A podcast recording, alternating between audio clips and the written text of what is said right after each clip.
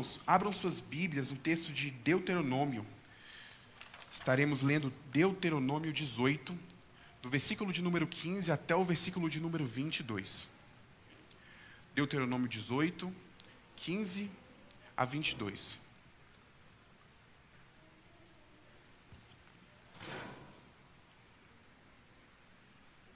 Tá, estão ouvindo bem?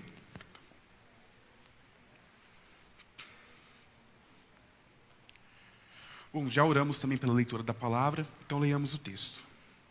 O Senhor, seu Deus, fará com que do meio de vocês, do meio dos seus irmãos, se levante um profeta semelhante a mim. A ele vocês devem ouvir, porque isso foi o que vocês pediram ao Senhor, seu Deus, em Horebe, no dia em que o povo estava reunido.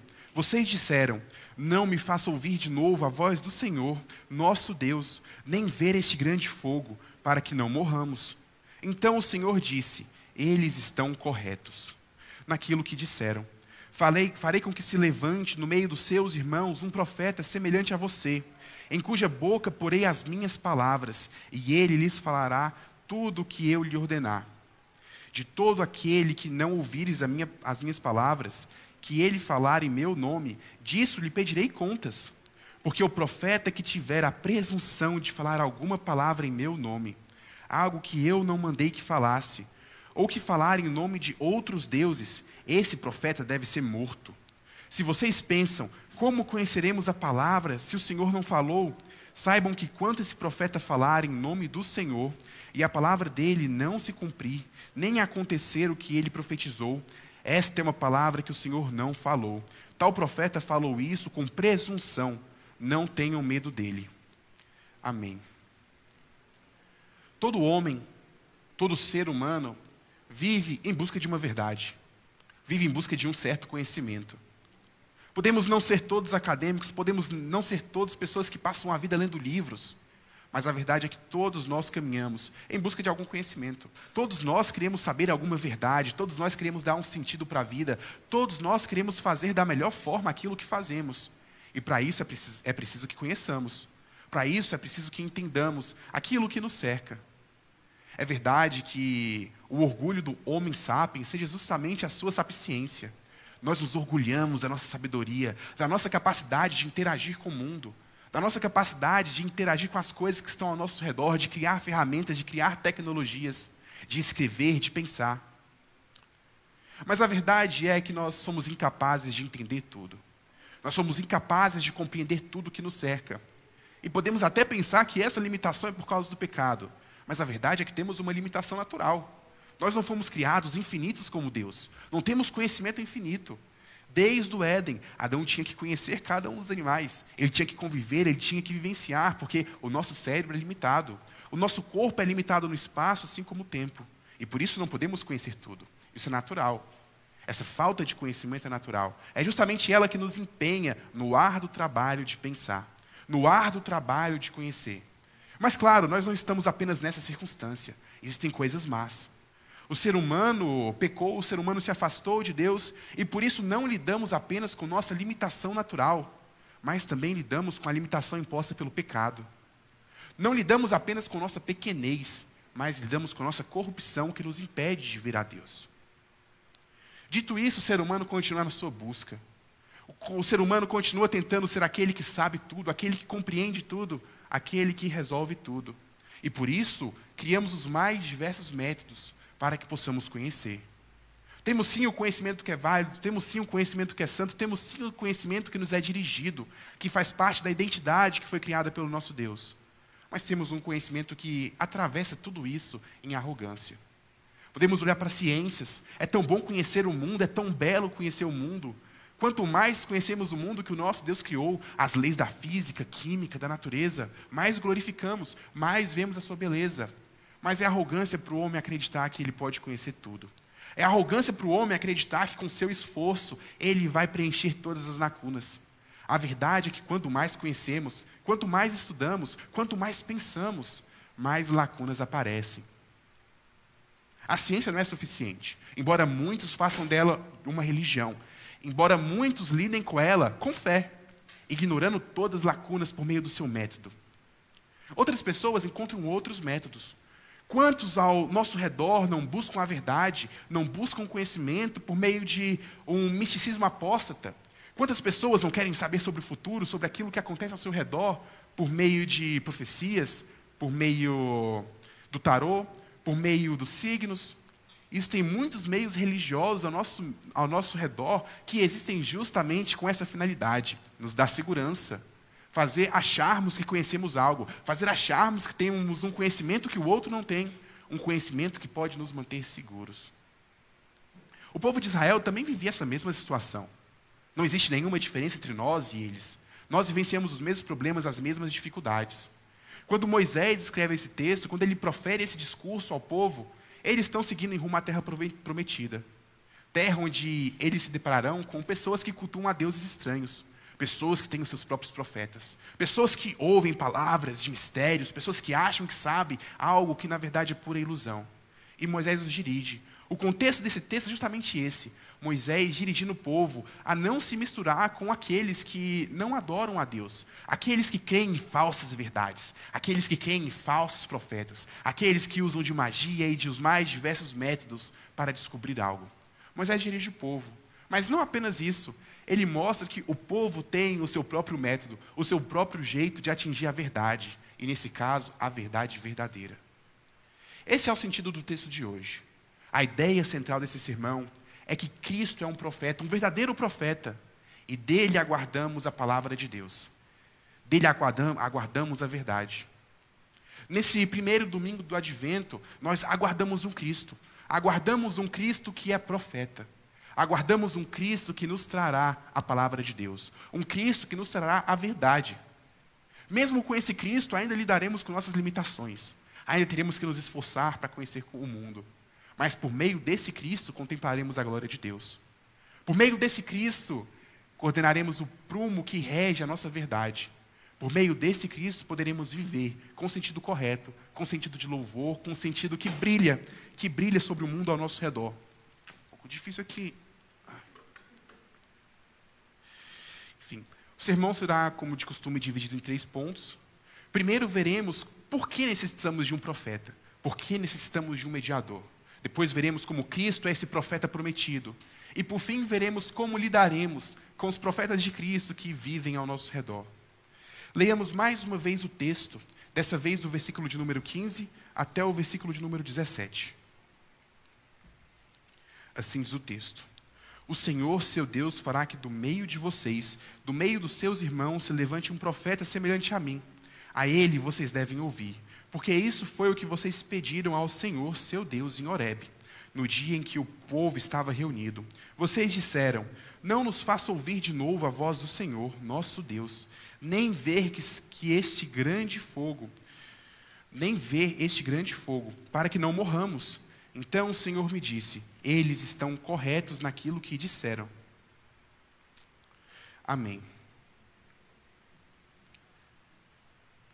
Somos limitados, somos pequenos e não podemos lidar com tudo ao nosso redor. Provavelmente, se soubéssemos de tudo, nosso cérebro ia fritar.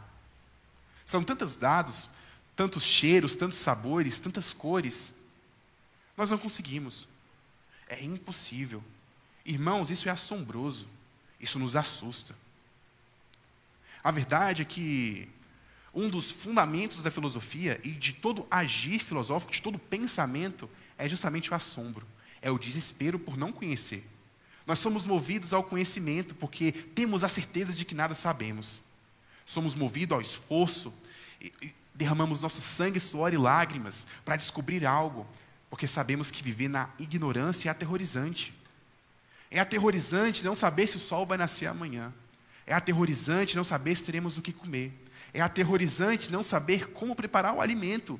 Se temos tudo ao nosso redor, mas não fazemos ideia de como prepará-lo. É aterrorizante não saber se o nosso país será devassado por um tsunami, por um furacão, por cataclismas. É difícil viver sem conhecer. É impossível viver sem conhecer. Por isso desenvolvemos, por isso, ao decorrer da história, desenvolvemos cada vez mais a nossa mente, os nossos pensamentos, o nosso conhecimento, para que pudéssemos viver.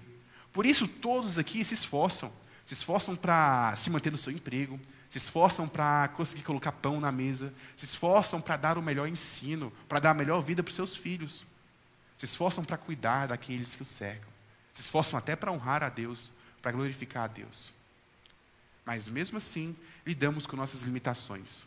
E o povo sabia disso. Nós sabemos disso. Todo ser humano nasce com essa certeza. Nós somos limitados, nós somos pequenos, de nada sabemos. Por isso, quando o povo contempla a Deus em sua grandeza, em sua glória, ele teme. Ele teme aquilo que ele não pode compreender por completo. Ele teme aquilo que o povo não pode apreender. A verdade é que nós não podemos apreender Deus em nossas cabeças, porque Ele é muito maior. Sim, nós podemos conhecê-lo até certo ponto. Seria um erro dizer que Deus é incognoscível. Seria um pecado muito grande, porque nós conhecemos, nós interagimos com Ele, nós nos relacionamos com Ele. A questão não é sobre conhecer e não conhecer, a questão é sobre apreender e não apreender. Tememos aquilo que não apreendemos, tememos aquilo que não controlamos, tememos aquilo que não pode ser colocado em nossas mãos, aquilo que não podemos segurar. O povo olha para esse Deus, esse Deus grandioso, esse Deus que fala e a sua voz é como se fosse de trovões, esse Deus que se faz presente e queima aquilo que está ao seu redor. Esse Deus que traz fogo consumidor. O povo se espanta, o povo se afasta. E é interessante que muitas vezes queremos conhecer, mas quando contemplamos a verdade, é bem possível que fujamos dela. É bem possível que não queiramos aceitá-la. E isso não vem simplesmente por algo natural. O ser humano não foi criado para fugir da verdade. O ser humano foi criado para amá-la. O ser humano foi criado para buscá-la. Eu gosto de ler alguns contos de terror. H.P. Lovecraft é muito famoso nisso. E a sua literatura é baseada justamente no fato de que o ser humano fica louco quando contempla a verdade do universo. Lovecraft diz que quando o ser humano contempla um mundo que é muito maior do que ele, ele se torna insano. A vida perde sentido porque ele não é nada. E claramente ele está errado. A nossa busca pela verdade é justamente ao contrário. Nós não buscamos uma verdade que nos enlouquece. Nós não buscamos uma verdade que nos consome mas buscamos uma verdade que nos acolhe, uma verdade que nos dá vida, uma verdade que nos capacita a glorificar a Deus. Mas o povo aqui não percebe isso. E por que ele não percebe? Porque ele está manchado, ele está marcado. O povo não é capaz de contemplar a verdade. Ele não é capaz nem mesmo de querer a verdade sem um mediador. Esse povo precisa de um mediador. E aqui no Antigo Testamento, aqui nessa época, Moisés ele serve como mediador. Mas claro, esse Moisés é apenas uma sombra de um mediador que será guardado. Esse Moisés é apenas uma sombra de um mediador que virá posteriormente. Mas o povo vê em Moisés essa figura messiânica. O povo vê em Moisés esse homem que é capaz de cuidar, que é capaz de guiar, que é capaz de dirigir o povo. Da mesma forma, nós também precisamos buscar um mediador. Nós precisamos buscar de alguém, alguém que nos coloque diante de Deus. É falsa a ideia de que nós não precisamos de mediador nenhum, que nós podemos simplesmente nos achegar a Deus. A verdade é que nós temos um mediador. E podemos nos achegar a Deus justamente por causa dele, justamente por causa de Jesus Cristo. A palavra de Deus não se assenta plenamente em nossos ouvidos, porque somos surdos. A palavra de Deus não penetra em nosso coração, porque ele é duro. E por isso precisamos de um redentor capaz de amolecer os nossos corações. Por isso precisamos de um Cristo capaz de fazer com que os nossos ouvidos ouçam. E essa primeira parte do sermão nos lembra disso. Somos dependentes, somos incapazes. Então nos perguntamos: como podemos compreender a verdade? Como podemos olhar para esse Deus que é fogo, para esse Deus que tem sua voz com trovões? Como, como podemos olhar para esse Deus grandioso? E mais, não apenas observá-lo, mas como podemos conhecê-lo? Como podemos viver segundo a sua verdade? e por meio de Cristo. O texto continua nos versículos 18 e 19, dizendo: Farei com que se levante do meio dos seus irmãos um profeta semelhante a você, em cuja boca porei as minhas palavras, e ele lhes falará tudo o que lhe ordenar. De todo aquele que não ouvir minhas palavras, que, que ele falar em meu nome, disso lhe pedirei contas. Aqui no Antigo Testamento não está muito claro quem será esse mediador. O povo não tem um nome, Jesus Cristo. Alguns títulos aparecem: o Deus Emanuel, o Messias, ungido do Senhor, mas eles ainda não sabem quem é essa pessoa como nós sabemos. Mas uma coisa é certa: eles aguardavam. O povo de Deus aguardava o Messias. O Messias que é justamente quem trará o povo para perto de Deus. Assim como Moisés tinha esse papel. Assim como Moisés dirigia o povo, educava o povo, protegia o povo. Cristo tem o mesmo papel. E a verdade é que Cristo não tem o papel de Moisés, mas Moisés que tem o papel de Cristo. Moisés que imita Cristo nesse momento, para que esse povo tivesse vislumbres da graça, para que esse povo tivesse esperança. Da mesma forma, nós olhamos para o nosso Deus, para o nosso Cristo, que é aquele que nos ensina, aquele que nos educa, aquele que aponta erros em nossas vidas, aponta quando seguimos por caminhos errados, mas também aquele que intercede ao Pai por nossas vidas, aquele que clama por misericórdia, aquele que nos defende diante do justo juiz. Cristo é o nosso rei, Cristo é o nosso Deus, Cristo é o nosso profeta, assim como Moisés servia de profeta para o povo. Cristo é aquele que traz as palavras de Deus. Muitas vezes pensamos que o profeta é aquele que fala do futuro, aquele que traz uma mensagem sobrenatural, aquele que traz respostas para um momento de dificuldade. Mas ser profeta não é isso. No Antigo Testamento, a atitude profética não era pautada pela previsão. Na verdade, os profetas que, lê, que lemos quase não falam de previsões. São poucos os textos que falam de previsões. A maioria dos textos proféticos são textos que falam da realidade, são textos que falam da atualidade, são textos que trazem as diretrizes de Deus para a vida no dia a dia daqueles que ouviam, no dia a dia daqueles que liam. Porque o profeta não está aqui para predizer nada, o profeta vem para falar o que Deus quer falar para o hoje, para dirigir a vida do cristão hoje. Existem sim momentos de predição, existem momentos em que a palavra profética se volta para o futuro, mas eles não são normativos. Eles não representam todo da atitude profética. A verdade é que se temos algum profeta hoje, se podemos falar nesse ofício nos dias de hoje, são muito mais profetas aqueles que leem a Bíblia, aqueles que proclamam aquilo que está escrito no texto sagrado, do que aqueles que trazem mensagens de um futuro que pode ou não acontecer. E a verdade é que Cristo é o nosso profeta justamente porque ele traz a palavra de Deus. Justamente porque ele traz a revelação que é registrada no texto sagrado. Cristo é profeta porque ele nos aproxima de Deus e porque ele fala aquilo que o nosso Pai quer que seja dito. Porque ele nos ensina a vontade do Pai. Porque ele nos dirige a viver segundo a vontade do Pai. Precisamos entender isso, porque muitas vezes caminhamos todos os nossos dias em busca de profetas que trazem mensagens maravilhosas que podem trazer a solução para os problemas mais aleatórios que abordam nossas vidas. Mas as profecias que precisamos já estão aqui na Bíblia. Aquilo que precisamos conhecer, a palavra de Deus, já nos foi revelada por completo. E nenhuma letra, nenhum ponto, nenhuma vírgula precisa ser acrescentado. Deus nos disse, Cristo falou. E ouvir a Cristo hoje é ouvir a Sua palavra. Ouvir o nosso grande profeta, a quem aguardamos, é ouvir aquilo que foi registrado registrado pelos profetas do Antigo Testamento, registrado pelos cronistas, registrado pelos apóstolos, registrado pelos aqueles que viram a Cristo.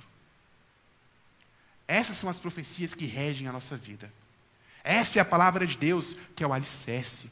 O alicerce sobre o qual nós conhecemos a verdadeira verdade o alicerce sobre o qual podemos orientar nossas vidas, podemos orientar o nosso coração, para que o nosso conhecimento seja verdadeiro.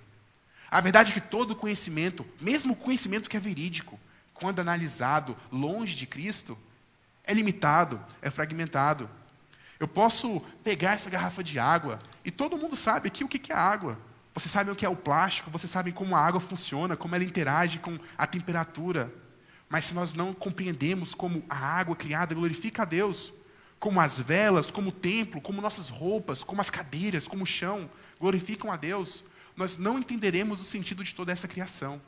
Porque cada coisa que existe foi criada com o sentido de glorificar a Deus. Se perdemos essa direção, se perdemos com essa, essa orientação, o nosso conhecimento se torna vão. Útil, com certeza. Químicos que não creem em Deus acham a água muito útil usam para várias coisas. Pessoas ao redor do mundo que não professam o evangelho amam beber água. Na verdade, morrem quando não bebem. Mas apenas como entendemos como meio de vida que glorifica a Deus, como forma pela qual Deus sustenta o seu povo, Cristo sustenta os seus filhos. Somente assim compreendemos a beleza que existe em um copo de água.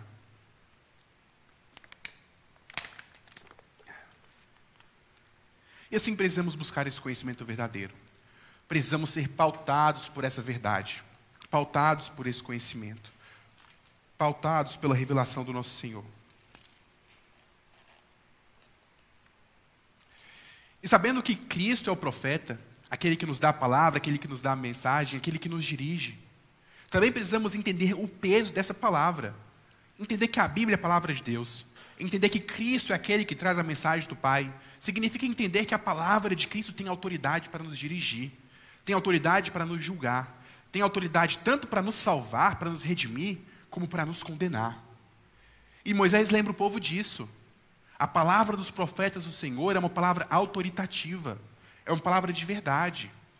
A condenação que vem dos lábios de Cristo é uma condenação verdadeira, tanto quanto a aceitação que vem dos lábios de Cristo é uma aceitação verdadeira. Somos dirigidos então a ouvir essa palavra, a ouvir essa verdade, a seguir por meio desse pleno conhecimento que nos é revelado nas Escrituras. Somos chamados à obediência. Mas ainda lidamos com nossas limitações. Lembrem, mesmo afastados do peso do pecado, ainda somos limitados. Ainda precisamos de alguém que fale. Muitas vezes, quando lemos a Bíblia, não compreendemos, não apenas por causa do pecado, mas talvez porque seja um texto difícil. Existe contexto envolvido, existem circunstâncias envolvidas. E derramamos sangue, suor e lágrimas. Nos esforçamos para poder conhecer essa revelação. Lemos em comunidade, ouvimos os presbíteros e pastores. Lutamos contra o nosso próprio ego que tenta deturpar esse texto para compreendê-lo de forma correta, para honrar a Deus com o nosso viver. Mas ainda assim somos sujeitos às falhas. E por isso aguardamos, como essa luz que brilha, que vai acendendo gradualmente. Aguardamos a aproximação do nosso rei, aguardamos a aproximação do nosso profeta, aquele que nos falará diretamente da palavra de Deus. Aquele que nos guiará diretamente para uma vida que honre, para uma vida que adore, para uma vida que exalte o nosso Senhor. Nós aguardamos que o nosso profeta se aproxime mais uma vez. Aguardamos que o nosso profeta nos dirige mais uma vez. Para que as impurezas em nossas interpretações, para que as impurezas em nossas vidas sejam tiradas, sejam lavadas pelo sangue do Cordeiro, que cai sobre nós todos os dias, que é celebrado em nossas vidas todos os domingos. Mas seguindo por mais que Cristo seja o verdadeiro profeta, aquele que nos traz diretamente a palavra de Deus, nós também somos profetas, profetas desse Cristo. Não trazemos diretamente a palavra do Pai, mas anunciamos a palavra do Cristo, que vem do Pai. E seguindo, lemos então o versículo de número 20 até o versículo de número 22.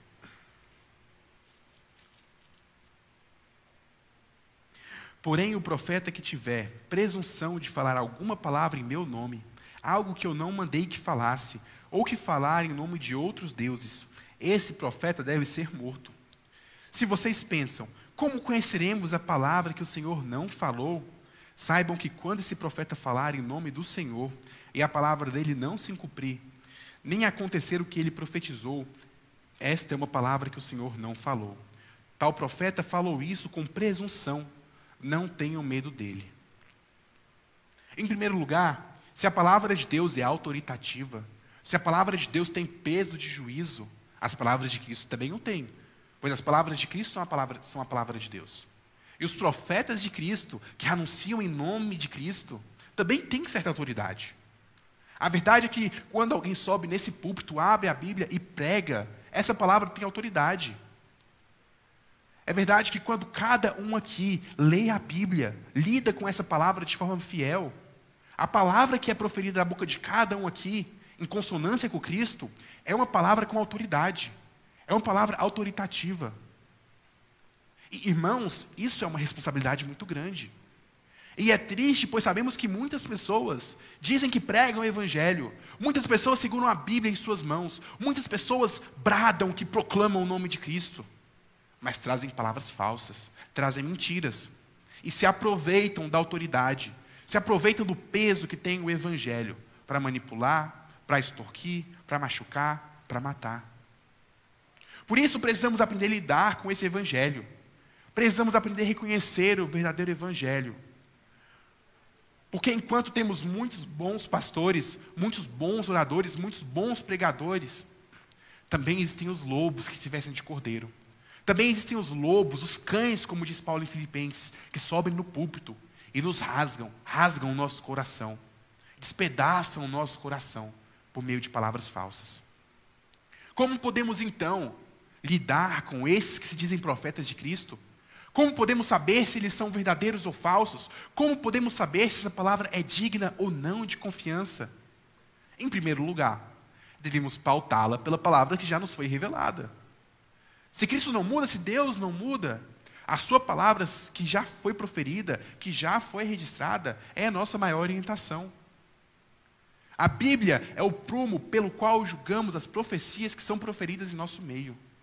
A Bíblia é o prumo pelo qual julgamos todos os pregadores, todos os anunciadores, todos aqueles que se dizem cristãos.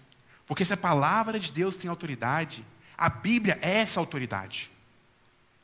É na Bíblia que encontramos autoridade. É debaixo da Bíblia que nos rendemos. E às vezes as pessoas falam, nossa, é bibliolatria, você está idolatrando na Bíblia. Não. Eu estou louvando a Deus, que é aquele que proferiu as palavras que foram registradas na Bíblia. A Bíblia não é um ser, não é um ente. Ao obedecê-la, ao se prostrar diante dela, nós não estamos nos prostrando diante do papel, mas diante do Deus que fala por trás do papel. Diante do Deus que anuncia, do Deus que registra a sua vontade nesse papel. Mas o texto continua. Como julgaremos aquilo que o Senhor não falou? E muitos de nós temos uma postura prática. Se Deus não falou, não tem como julgar. Podemos nos afastar disso. E, e é uma postura válida. Muitas vezes pessoas dizem algo que não está registrado nas Escrituras. E nós podemos dar um passo para trás e agir com cautela. Se não está nas Escrituras, não é palavra de Deus. Ponto. Mas não apenas isso. Moisés nos traz um passo para darmos à frente. Ele fala: podemos olhar isso diante da veracidade. Essa palavra se confirma. E essa palavra se confirmar não é simplesmente coisas acontecerem. Porque uma pessoa guiada por forças ocultas, guiada pelo maligno, pode muito bem fazer milagres. Pode muito bem proferir uma profecia que aconteça, e essa profecia vir por meio de meios maléficos, vir por meio de demônios, é possível. Mas a palavra que se confirma não é apenas um evento, mas é uma palavra que se confirma na ordem da realidade. Se confirma não só no evento que se confirma, mas no propósito que é voltado para a glória de Deus. Se confirma junto com todas as outras coisas que atuam em harmonia, em ressonância com a glória do nosso Deus. E assim podemos analisar as palavras que são ditas, as verdades que são ditas, por meio do todo, o todo das Escrituras, o todo da criação, e perceber se aquilo que é dito, se aquilo que acontece, se encaixa diante da obra de Deus. Se encaixa louvando, adorando e exaltando o nome do nosso Senhor. Então somos desafiados. Somos desafiados sim a conhecer a revelação que está na Bíblia, a revelação especial de Deus que toca os nossos corações. Mas também somos desafiados a conhecer o mundo, aquilo que na teologia é dito como revelação natural conhecer as ciências para entender como elas se encaixam, junto com a revelação especial, junto com a Bíblia, para a glória de Deus. Somos desafiados a viver, viver cada uma das áreas de nossas vidas, cada uma das áreas do conhecimento no qual nos especializamos, diante dessa glória, para assim poder julgar tudo aquilo que é dito, para assim poder enxergar a harmonia em toda a criação, porque a criação é harmônica. A criação, quando segue o caminho que Deus dirigiu, segue em harmonia. O caos é fruto do nosso pecado, o caos é fruto da nossa rebeldia. O caos surge quando erramos, quando pecamos, quando nos afastamos do Senhor. E um bom método para julgarmos aquilo que é dito como verdade nosso meio, seja nas diversas ciências, seja nos saberes populares, seja nas teologias, é enxergando a harmonia entre todas essas coisas. A harmonia que conflui na glória do nosso Pai que conflui, conflui na glória do nosso Deus Trino. Assim vivemos. Vivemos olhando para o Cristo. O Cristo que desceu, o Cristo que morreu, o Cristo que derramou seu sangue por nós. A verdade também é que olhamos por Cristo que nasceu. E o nascimento de Cristo não é algo simples. É o Cristo que abriu mão da sua glória. O Cristo que abriu mão de toda a sua vida no, no complexo e inapreensível ser de Deus, o Cristo que se limitou, o Cristo que se encarnou, o Cristo que se tornou matéria. Mas não apenas matéria, o Cristo que abriu mão de toda finitude para ficar em um local, para ficar num tempo, para ficar em meio a um contexto. Esse Cristo que nasceu, esse Cristo que aguardamos, é o Cristo que se humilhou para que pudéssemos conhecer a verdade. É o Cristo que, como diz João, é a própria verdade. É a própria palavra de Deus a quem ansiamos conhecer. É a palavra de Deus que vem até nós, a verdade que vem até nós no Natal. É a verdade que aguardamos ansiosamente. E por isso, hoje, nesse primeiro domingo do advento, eu convido a todos os irmãos a aguardarem ansiosamente por essa verdade que se aproxima. Criemos expectativas, pois esse Deus que veio uma vez, que nasceu, é o Deus que retornará, é o Deus que virá para nos guiar diretamente, é o Deus que virá para nos resgatar e nos levar para a presença plena do Pai. Que possamos glorificar esse Deus que vem, esse Deus que se aproxima, esse Deus que brilha cada vez mais forte sobre nossas vidas. Esse Deus que capacita cada pessoa aqui a louvá-lo, a glorificá-lo, a conhecer a verdade em sua vida prática. Esse Deus que nos capacita a conhecer a verdade. Quando damos aulas, quando atendemos pacientes, quando consertamos algo ao nosso redor, quando falamos, quando vivemos, quando brincamos. Esse Deus que nos capacita a viver uma vida orientada para si mesmo, uma vida orientada para a glória. Assim, irmãos, se prostrem nesse momento e agradeçam. Agradeçam por essa luz que brilha cada vez mais forte. Clamem, clamem para que esse Cristo venha, para que esse Cristo chegue, com certeza ele virá. Breve virá. Mas clamemos. Clamemos, pois ansiamos, ansiamos com todo o nosso coração a vida do nosso profeta. Oremos. Senhor Deus, obrigado, pois o Senhor nos dirige. Obrigado, pois o Senhor nos arranca da nossa ignorância. Obrigado, pois o Senhor abre os nossos olhos, o Senhor amolece o nosso coração, o Senhor nos permite ouvir as palavras que vêm de Ti. Deus, que a tua palavra seja a luz, a luz que nos dirige, a luz que nos mostra como devemos compreender tudo. Que a tua palavra ilumine os nossos amores, que a tua palavra ilumine os nossos estudos, que a tua palavra ilumine o nosso trabalho, que a tua palavra ilumine cada um dos nossos relacionamentos, para que a nossa vida seja pautada pela verdade. Cristo, ficamos tão alegres nesse período do ano, onde celebramos a sua vinda, Alegres, pois lembramos que o Senhor veio. A sua promessa não foi falsa no passado. Alegres, pois lembramos que o Senhor virá e a sua promessa sim se concretizará. Agradecemos por tudo isso. Agradecemos, pois, quando não merecíamos ver a glória de Deus. Como disse o povo, se vermos esse Deus, seremos consumidos. Se ficarmos diante desse fogo, queimaremos. Mas esse Deus que deveria nos consumir, esse Deus que deveria nos queimar, é o Deus que veio é o Deus que se encarnou, é o Deus que nasceu para trazer salvação, é o Deus que nasceu para trazer vida. Obrigado, Deus. Que possamos viver nossa vida honrando a Ti. Que cada um dos nossos dias seja pautado por esse conhecimento, por essa expectativa. E que sejamos dirigidos, de segunda a segunda, a glorificar o Teu santo nome. Oramos a Deus em nome do Cristo, nosso Rei, em nome do Espírito Santo. Um só Deus, agora e sempre. Amém.